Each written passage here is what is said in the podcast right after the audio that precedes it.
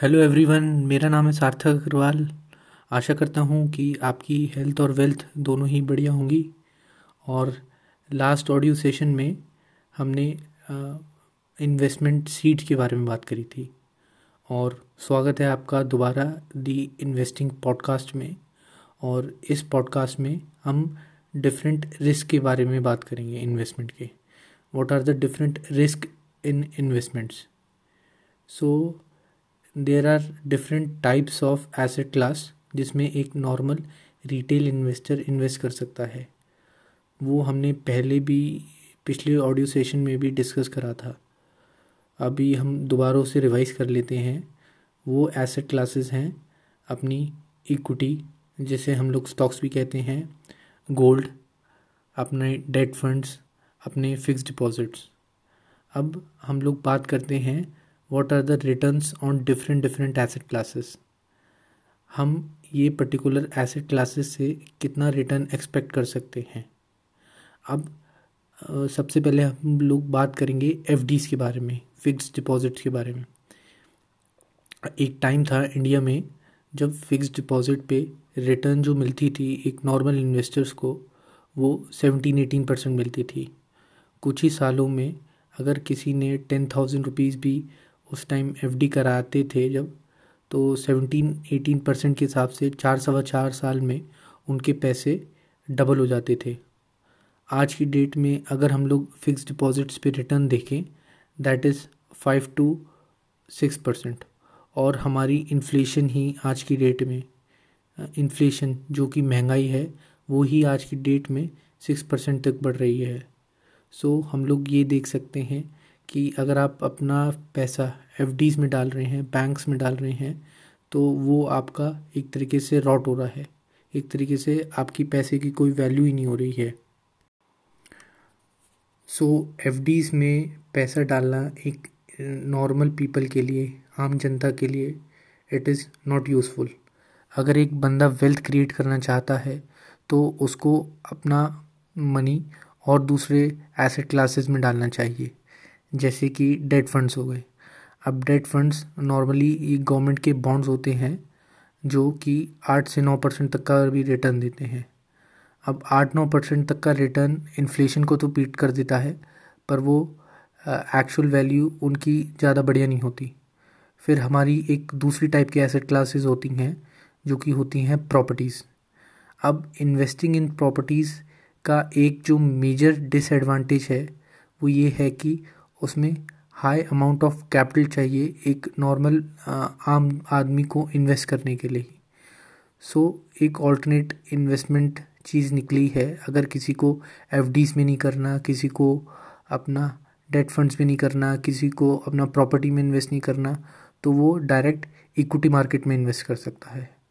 अब equity market में invest करने के लिए एक नॉर्मल बंदे को पाँच हज़ार से भी ज़्यादा कंपनीज़ में से सिलेक्शन करना पड़ता है।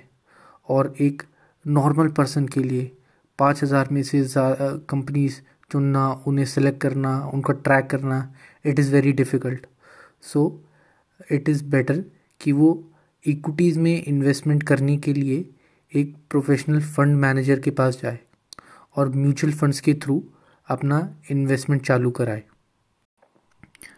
अब ये म्यूचुअल फंड्स क्या होते हैं? आप लोगों ने टीवी में ज़रूर ऐड देखा होगा।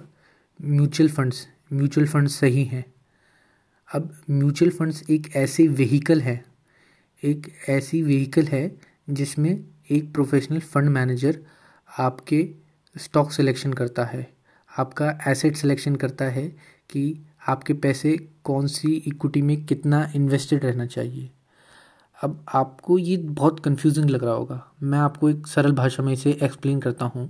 इन सिंपल लैंग्वेज आप एक, समझ लीजिए, एक म्यूचुअल फंड आपकी एक बस है, और जो बस का जो ड्राइवर है, वो आपका फंड मैनेजर है, और आपके जो पैसे रखे हुए हैं गाड़ी में, बस में, वो आपके एक तरीके से पैसेंजर हैं, और आपके पैसे को मल्टीप्लाई करना उस ड्राइवर के हाथ में है, उस फंड मैनेजर के हाथ में है। उस फंड मैनेजर को अपनी रिटर्न लाना उस प्रोफेशनल फंड मैनेजर के हाथ में है। So as a retail investor आप एक अच्छा म्यूचुअल फंड चुन के उसमें सिप चालू कर सकते हैं। अब आप सोचेंगे, ये सिप क्या है? SIP is systematic investment planning जिसमें आप हर महीने कुछ कुछ छोटा छोटा अमाउंट अपनी म्यूचुअल फंड्स में डायरेक्टली इन्वेस्ट कर सकते हैं। आप फाइव हंड्रेड रुपीज़ से अपनी एस चालू कर सकते हैं।